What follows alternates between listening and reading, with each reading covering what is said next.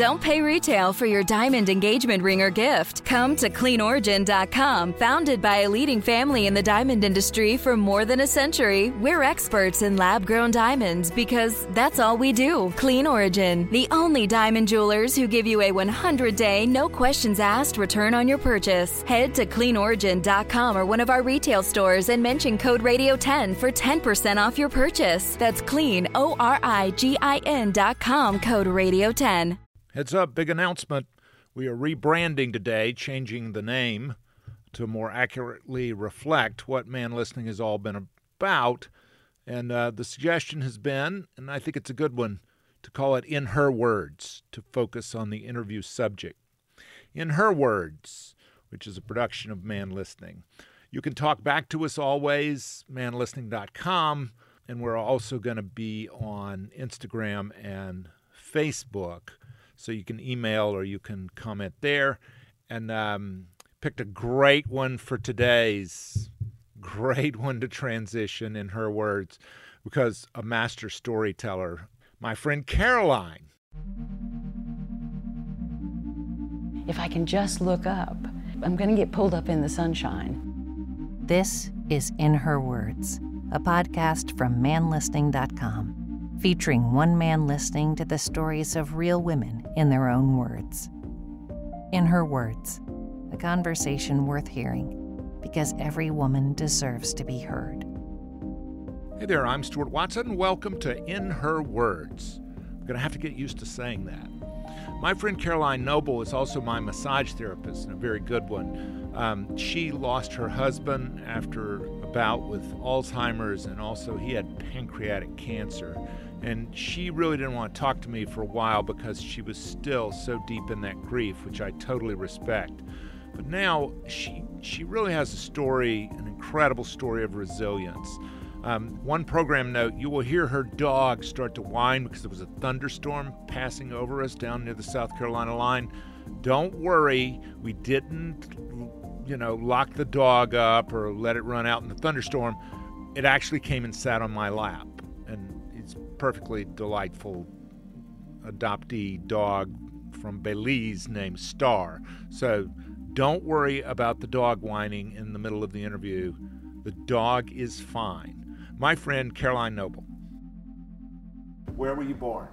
I was born in Charlotte, North Carolina. Hospital or home? Um, hospital. I was a I was a, a Charlotte Memorial gal. Did you grow up here?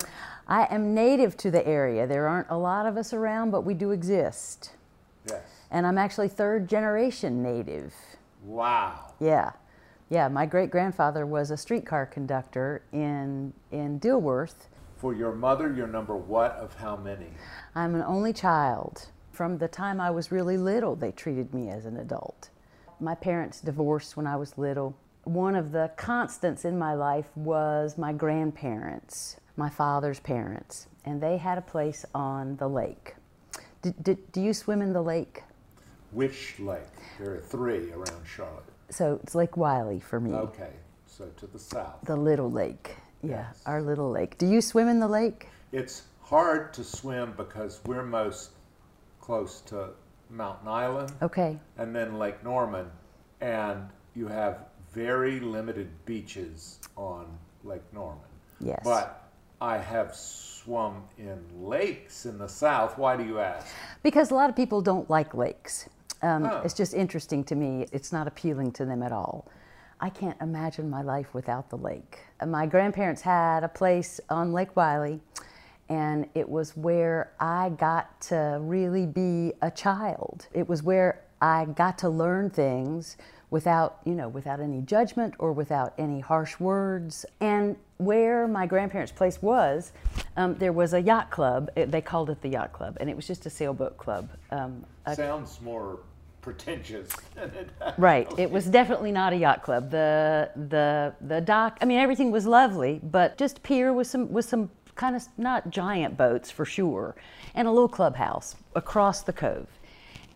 And we used to, my grandma would say, Oh, there's going to be a regatta tonight.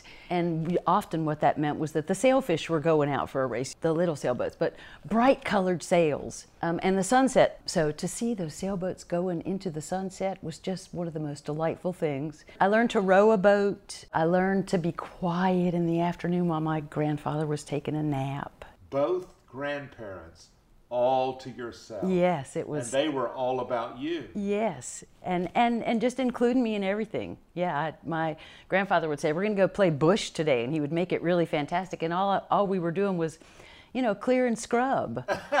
um, but but it was play. It was right. not work. It was play. Right. yeah. I grew up really, really attached to that place. Um, there was a period of time in my teenage years when it was kind of abandoned because of illness and this and that and the other. And so my best friend and I figured out how to get in the trailer. It was a trailer with that was mostly porch, big porch all around it.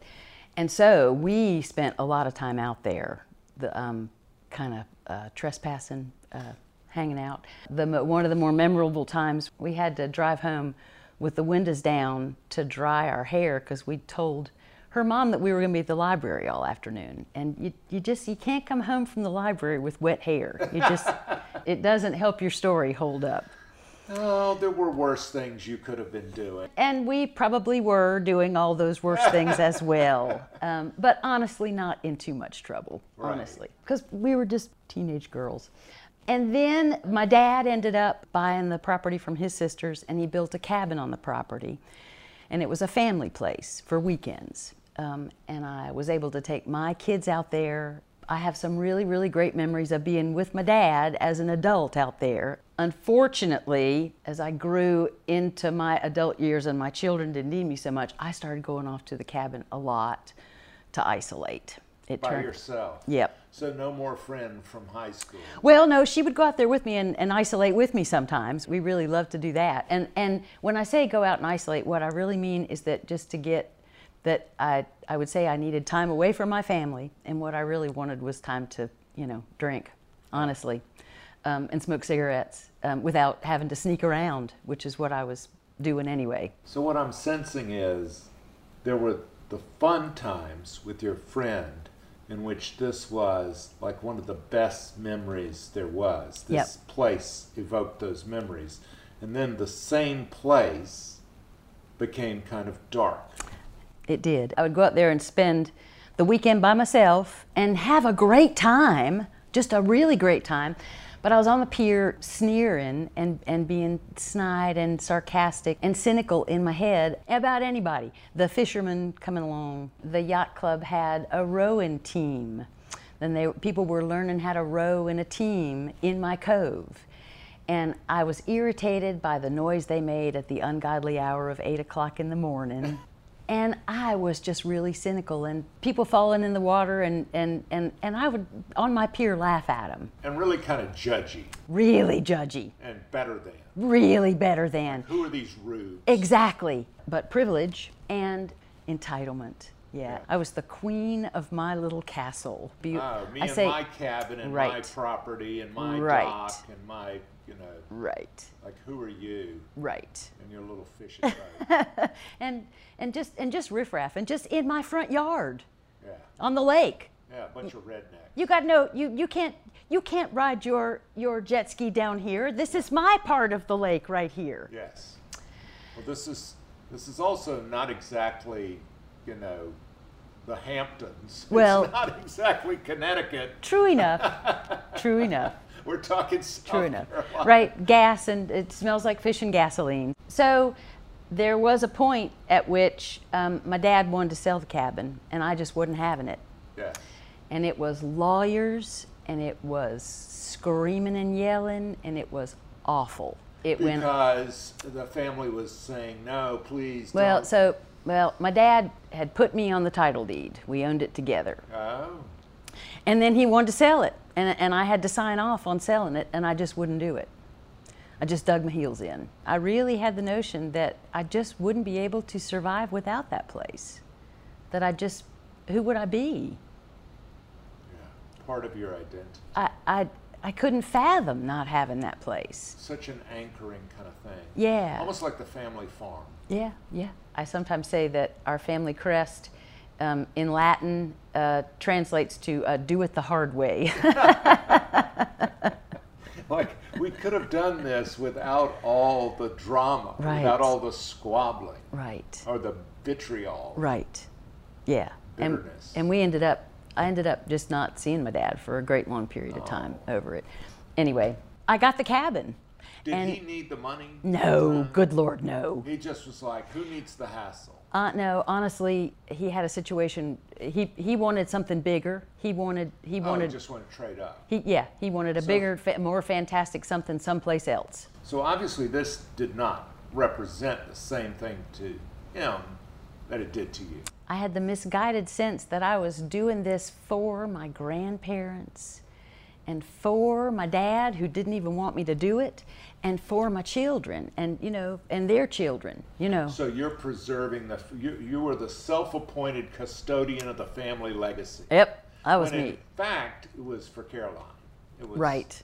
Exactly. That was It's not for the mythical great no, grandchildren. no. No it's for you I- because you. It means a lot. It meant so much to me and you I know, which is a perfectly legitimate reason Sure, sure. to Ex- have it. Sure, because- except that I was abandoning my family to Ah. go to go isolate and, and you know I I need to be alone. I need my alone time. I'm, Oh. I'm so so put upon. I have to I have to get some I have to get a break. Well, some people do need. I mean, I don't. and I do, and I and and and I'm right there with you, as long as it's not a part of active alcoholism. Oh, I get you. Okay, in which case isolation equals death eventually. you know. Right.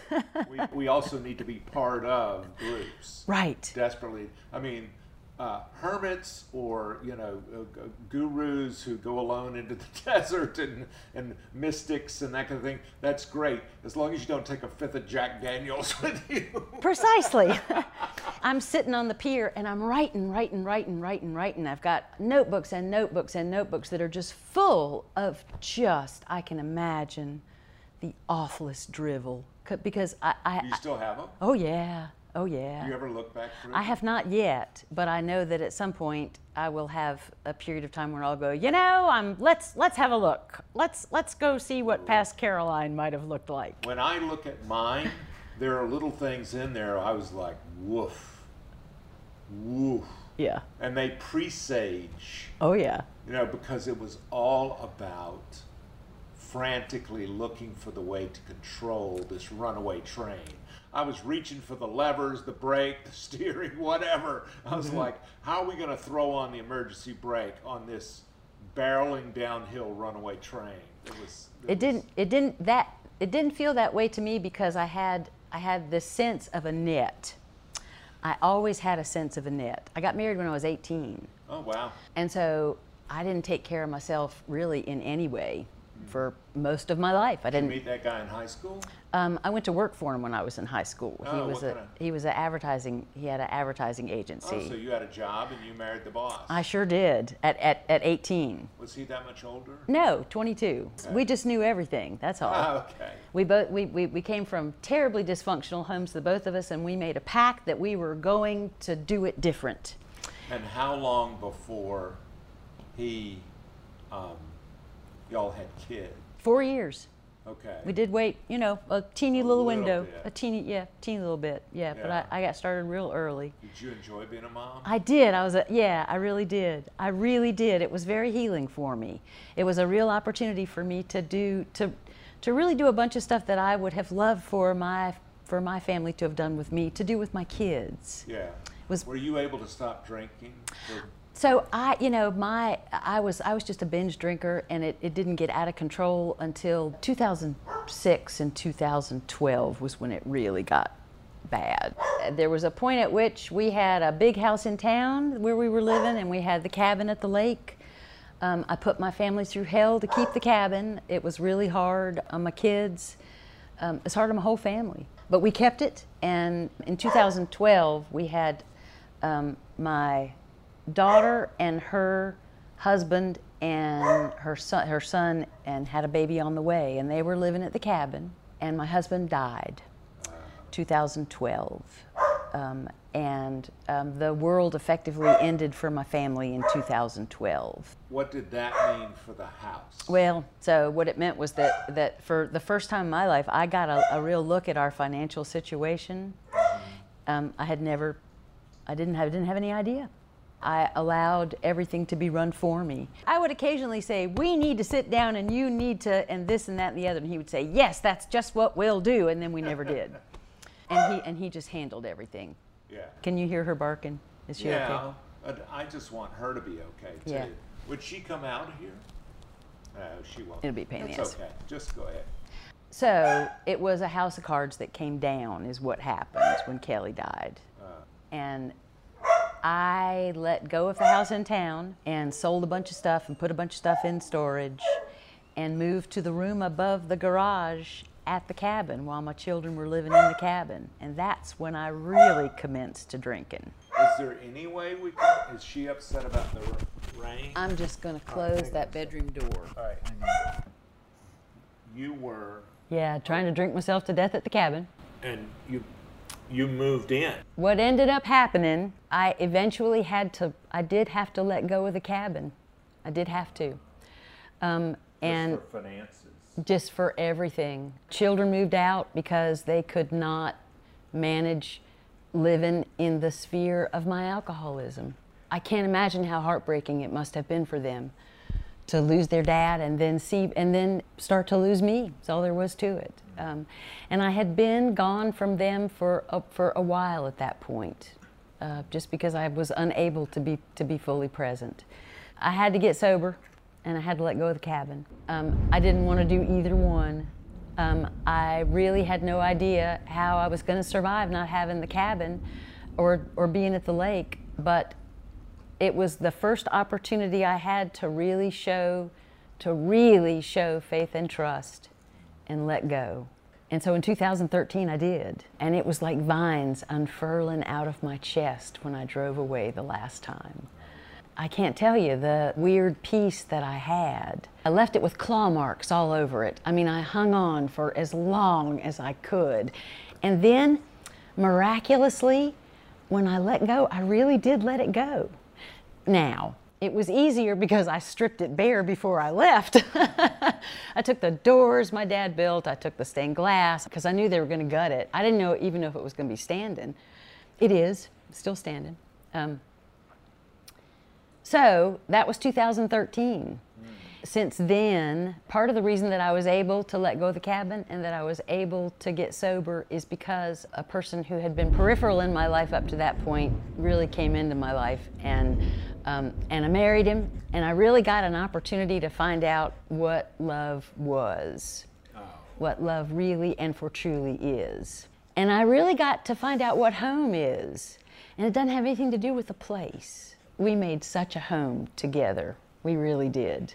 Then um, came 2020, the start of the, the pandemic. On top of what was going on with the world, Paul was diagnosed with early onset dementia and then with seizure disorder. That's when our lives really narrowed um, a great deal. We, so it was important, if I'm not reading too much into it, to have this anchor to be able to be in the same domicile that became home. He became home. Yep. And to have that anchor, to be able to be around one. Yep. And to and to begin to trust my creator. Yes. To begin to make a start. And so the pandemic was hard for a lot of folks. Um, Isolating. Yep. And Paul died um, uh, the day they locked Mecklenburg County down. March 23rd was the day I brought him home from the hospital. Um, and he had a, a pancreatic cancer diagnosis. And it was really difficult because he asked me to be honest with him, and he was still able, he was present with me, but routinely he would say, What's wrong with me? Do I have COVID? Because that's what he was hearing in the news so much about. And I would have to tell him for the first time again, It's pancreatic cancer, Paul. And I got to where I would say, Pancreatic cancer! And he would laugh and then he'd go, Oh, is that it? Really? Re- oh, God, really? so I was in isolation when he died. Um, there, were, there was not a lot of hospice folks, and there was no family, and there were no friends. Um, by, because, because if I had people in and I got sick, then Paul was dying alone. Or if Paul got sick, then Paul was dying alone. And I wasn't having it. Just wasn't having it. So getting through that was the hardest thing I ever, ever did in my life. It was And really we hard. should also say you have a health background. You, I, you know, God put me in the right place. In terms of the dementia, for sure, I've been a caretaker for folks my whole life. So I, I did have a fantastic set of skills and knowledge in place that made our life a lot easier.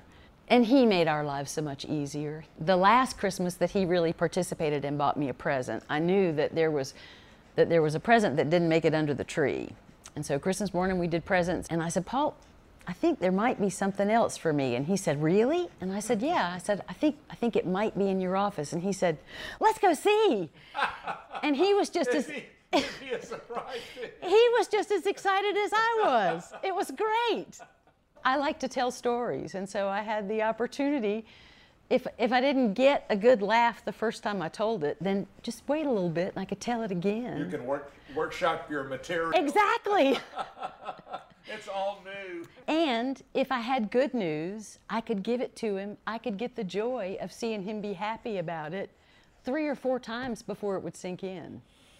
So, oh, that's wonderful. so that was So people always talk about the bad things. You have to say pancreatic cancer.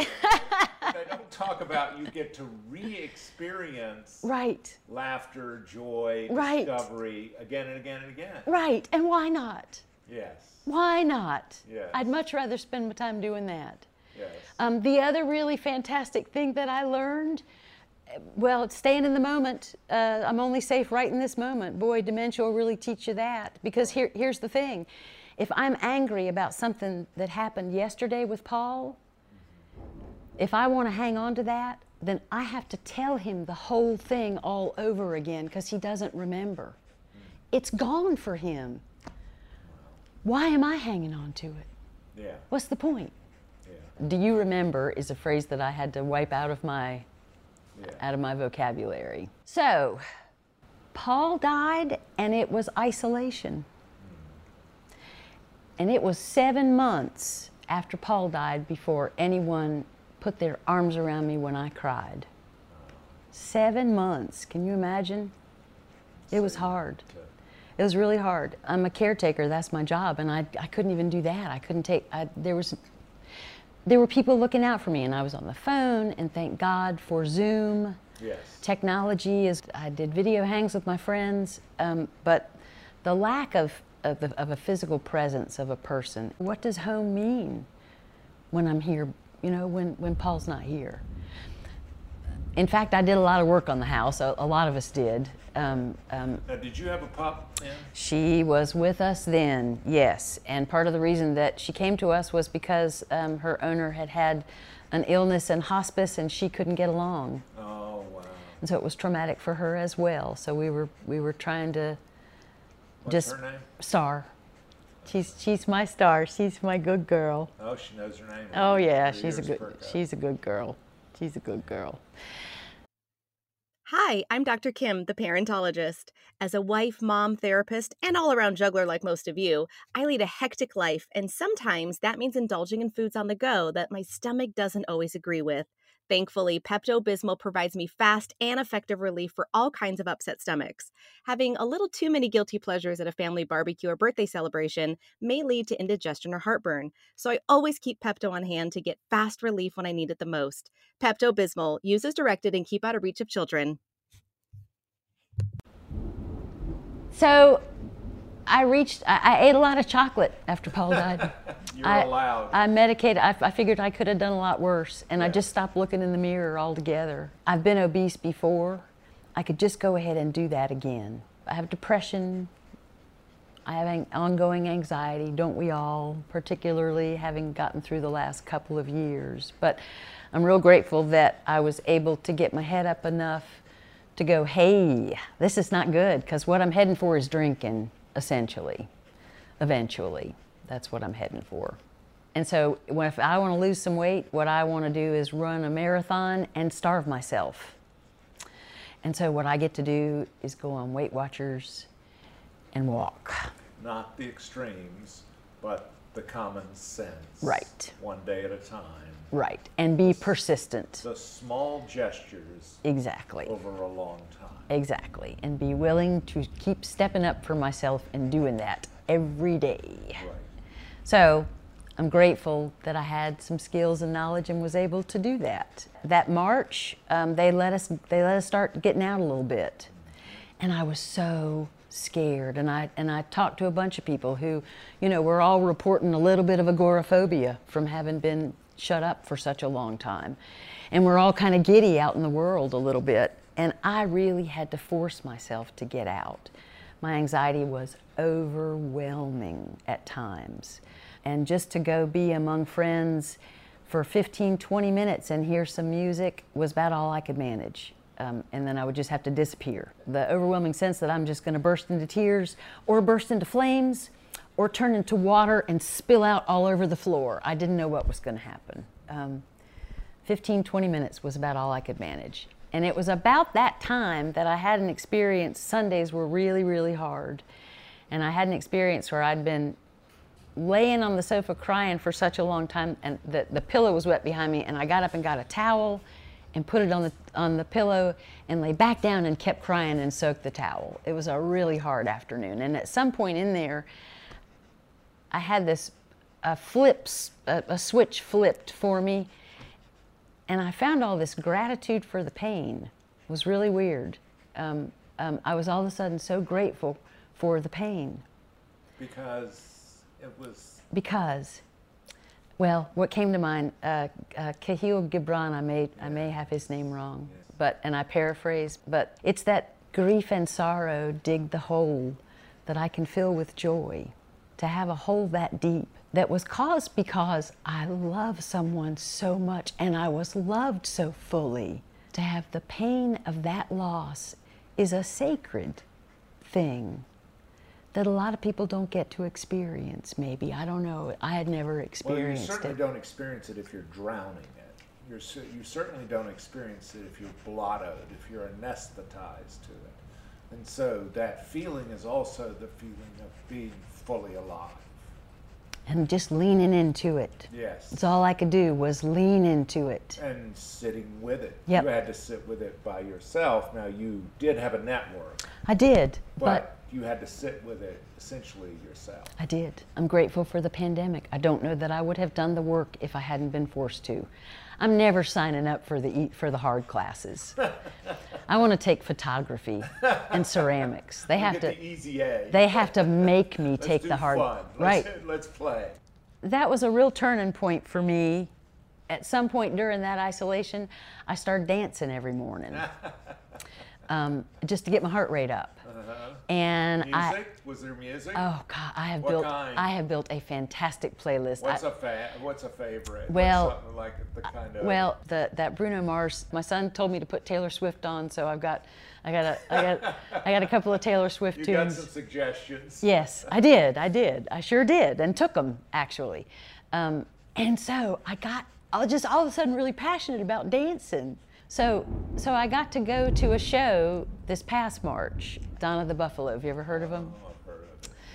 Yeah. and it's a big dancey crowd happy happy fantastic folks dancey happy fantastic music and i didn't realize until the next day that i stayed for the, the second encore i mean i was there till they turned the lights up And not worried about what anybody may. Well, like nobody's judging you. One of It's the like- things that I have found out about being a woman of a certain age and station is that I am completely invisible among certain population. Completely invisible. Um, I can wear bright colors and my rainbow shoes and a, and a funky hat, and, and the 20s and the 30s just look straight past me. It's astonishing. I can take it personally, or it can be my superpower. so, so I've been I've been hauling myself out to do more and more things, and then in May, Um, I was supposed to have gone to see my son, and the trip fell through. My daughter-in-law got COVID. Everybody's fine. It's all good, um, but I didn't get to go. And April and actually, this was in this was yeah, it was it was in May. Um, April is a is tough for me. A lot of dates, and even though it's I'm out a little bit from it, it's still I still have to look out for myself. Um, um, I like I say, depression, anxiety, self pity wants to eat me alive some days. And, uh, and grief just will grow new teeth if I give it a chance and wants, it just wants a bite out of me. I get to pay attention to that, but I also get to make a decision about if I really want to go down the rabbit hole. And a lot of times I just would rather not. Not, it's not going to be good for me just to go down the rabbit hole. So I just by chance uh, was talking to somebody who was taking a rowing class, learning to row in a team. And it was the weekend that I was that I didn't get to go to Maryland, and I just put myself together with the person I needed to speak to, and got into that rowing class. Because guess where it was? In my cove. Oh my word! At the yacht club in my cove. So you became the person used to sit and judge. Well, so listen to this.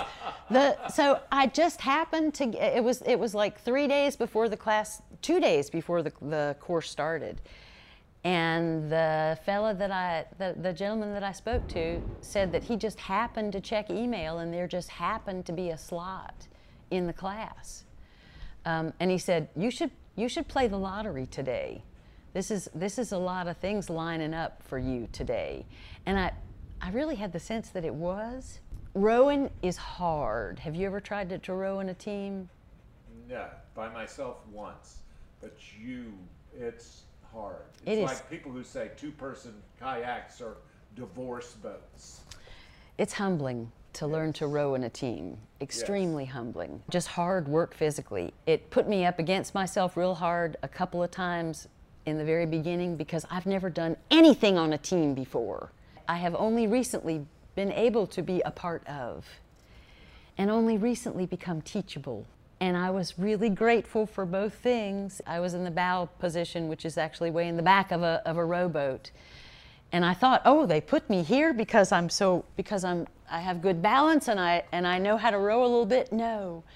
They put me there because I was the oldest one, one of the oldest ones, and that's the person who sometimes is just responsible for putting an oar on the water and keeping the boat balanced. Oh, Um, and so I did have a, perhaps a disproportionate amount of time just enjoying the world go by while the boat rode me. but I did work really hard and I learned to do it not well, but the, the, the 10, 15 seconds at a time that it was working, it was great. Rowing is not for me. For one thing, blisters on your hands.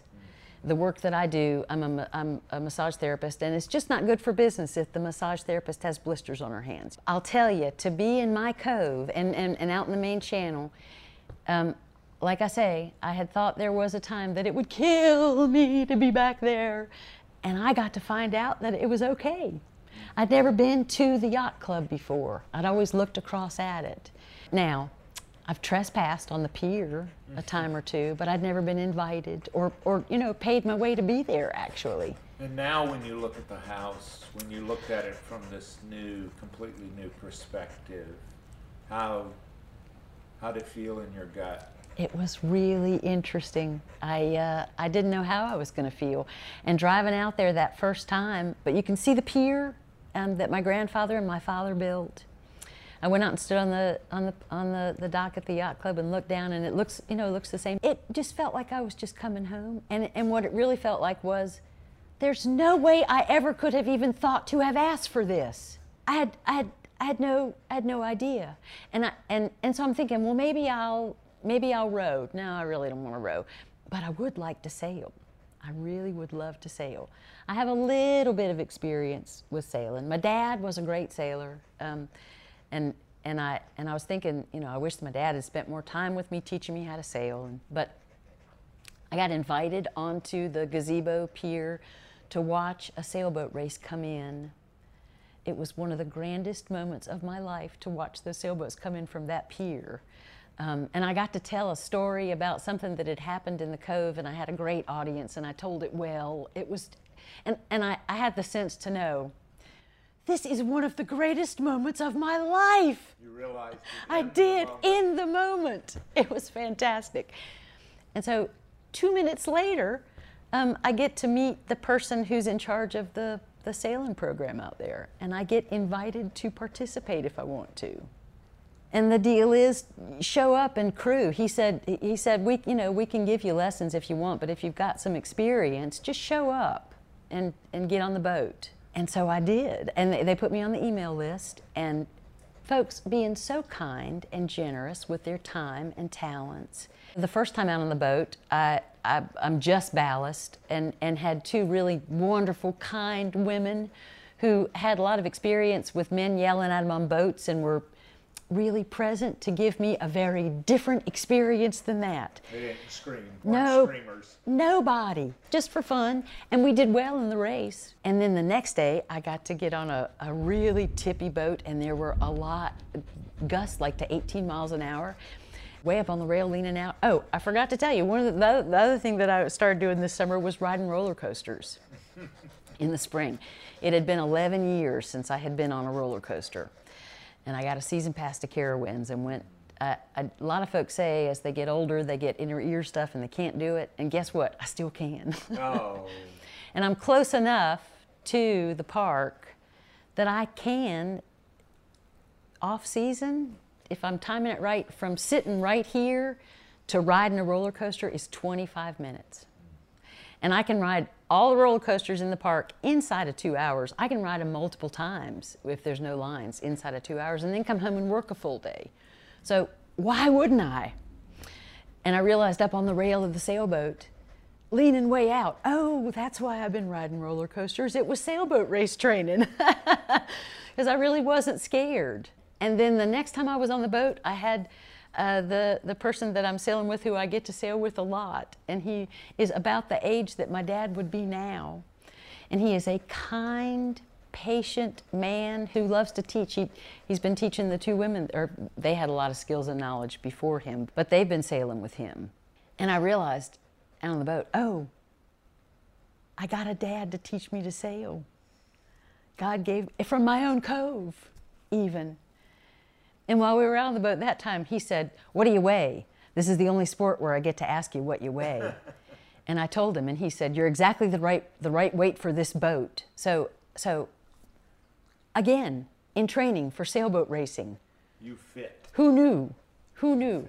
And and I'm teachable we had a situation on the boat a couple of nights ago where it got really dicey and my head caught on fire and I did something wrong and my skipper yelled and he, it's very uncharacteristic for him. And it was okay. You know, um, we, we got past it. I didn't take it personally. When I hear you, what I get is that if you were to go out you didn't know what to ask for. I didn't. I there was no way I like could have asked for this. If you were to go out and try to engineer this, no way. You couldn't have forced it. But by just, just being, taking the next step, taking the next single indicated step, there certainly is a, a, level of serendipity involved in all of this that has nothing to do with me, that's for sure. The really astonishing thing that I get to find out that I never, ever, ever could have foreseen is that I am so much better off the other side of the cove, from the other side of the cove. Not being locked away by yourself in the cottage, but rather being with a team yep. in a community, in community. Yes. With a group of caring people. Yes. Not cloistered away. And zero ownership of any of it. All I can really do is be present. And that's just what they invited me to do. Just show up, is what they kept saying. Just show up. And every time I've shown up, that boats go out, they'll, somebody will take me with them. I'm really getting to learn a lot. One of my very earliest memories of being at the lake, and I must have been about four because that was the year that my mom and dad separated and I was spending time alone with my dad, like that, that weekend stuff. And I was at the lake with my dad and we had gotten out of the boat and on the pier and I wanted the orange life preserver off. It was uncomfortable, miserable. And so my dad took the orange life preserver off of me. And then he put me down in an inner tube to let me float. And the inner tube was tied to the pier while he finished up with some stuff on the boat. Turned his back, walked away, and I slipped right down through the middle of that inner tube. Uh, and I looked up through the water and I could see the ring of the sky through the black inner tube in the water.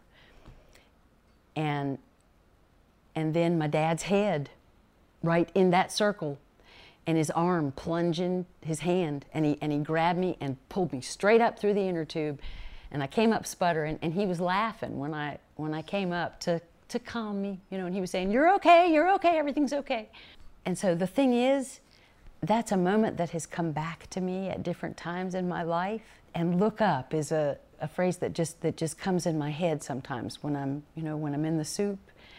And I get that image of and it's not it's not my dad's head anymore, it's but it is the net, the one that I really can trust. If I can just look up, I'm going to get pulled up in the sunshine. So I get to be I get to be saved again in my very own cove. I don't have any idea how the story's going to go. And I never have. No matter what I have thought I knew for sure was going to happen, it didn't happen, you know. Um, I knew for sure I was going to be the caretaker for somebody with dementia for the rest of my life, that that was my life. And that's what I was going to do. And that's not my life anymore. Life goes on. Yeah. Yeah, it does. Yeah. And you have a whole new life. It's it's really weird, except in exactly the same place. and starting over like a teenager again. And I driving to the lake, I drive past the neighborhood that we lived in with when, when I was a young mom. And it, this, this thought came in my head the last time I was driving through that, oh, I should just go visit the kids when they're little. And it, it, wasn't, it wasn't that I had the verbiage, it was just that, oh, I'll just go and visit myself from 20 years ago that seemed possible in that moment. Being so fully present in places that I have always been awash in, but in a completely new way. So, if you could visit yourself, like, you know, pull the car in and go in and sit down and visit with yourself, um, what, what do you think you'd tell yourself? One of my strategies, um, I, I, like to think about um, an alternate universe. And there's past Caroline, um, and there's and there's also future Caroline and, and, and, present Caroline. And one of the meditations that I started doing years and years and years ago for comfort was I had a, a place that I the place that I went and wait to wait for my future self to come and speak to me. And she would come down a stream, down the rocks, and, and she never would get really close, but I could see her. And and I swear to God, all she ever said was, keep going.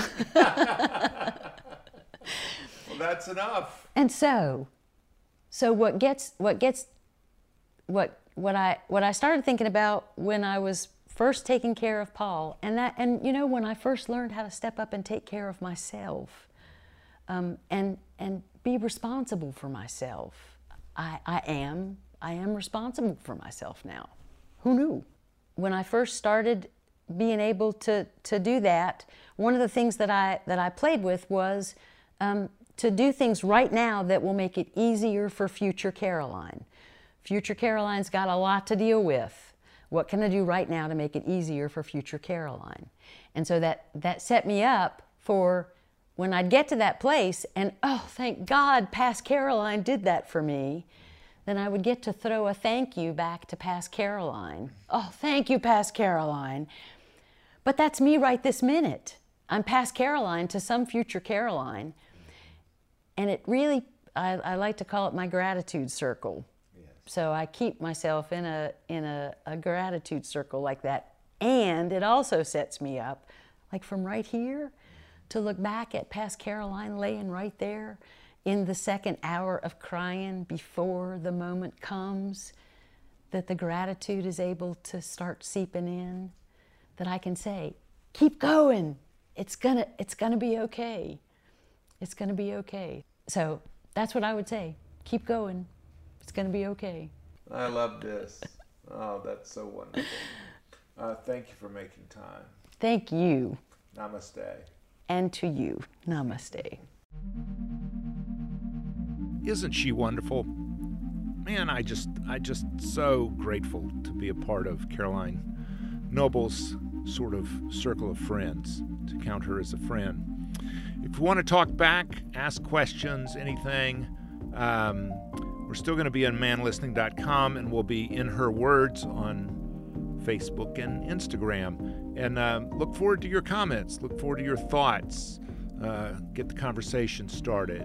As always, one of the biggest ways you can support us is to rate us, is to give us a review, and uh, also subscribe because it means a great deal and it helps other people find us in her words.